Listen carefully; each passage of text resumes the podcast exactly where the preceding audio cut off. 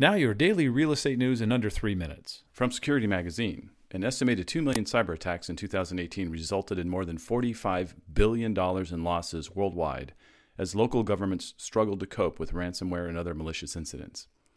The Internet Society's Online Trust Alliance, which identifies and promotes security and privacy best practices that build consumer confidence in the Internet, released its Cyber Incident and Breach Trends report, which found the financial impact of ransomware rose by 60% losses from business email compromise doubled, and cryptojacking incidents more than tripled, all despite the fact that overall breaches and exposed records were down in 2018.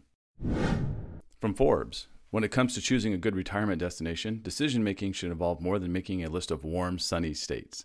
Taking the time to research areas and thinking through what you want can help you avoid disappointment and sidestep a potentially costly financial blunder.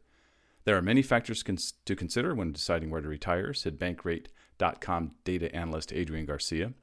Some people may choose to stay close to family, while others prefer to seek out warm weather or affordable living. It comes down to very personal preferences, so it's important to weigh all factors and determine what is most important for your happiness. The top five Nebraska, Iowa, Missouri, South Dakota, and Florida.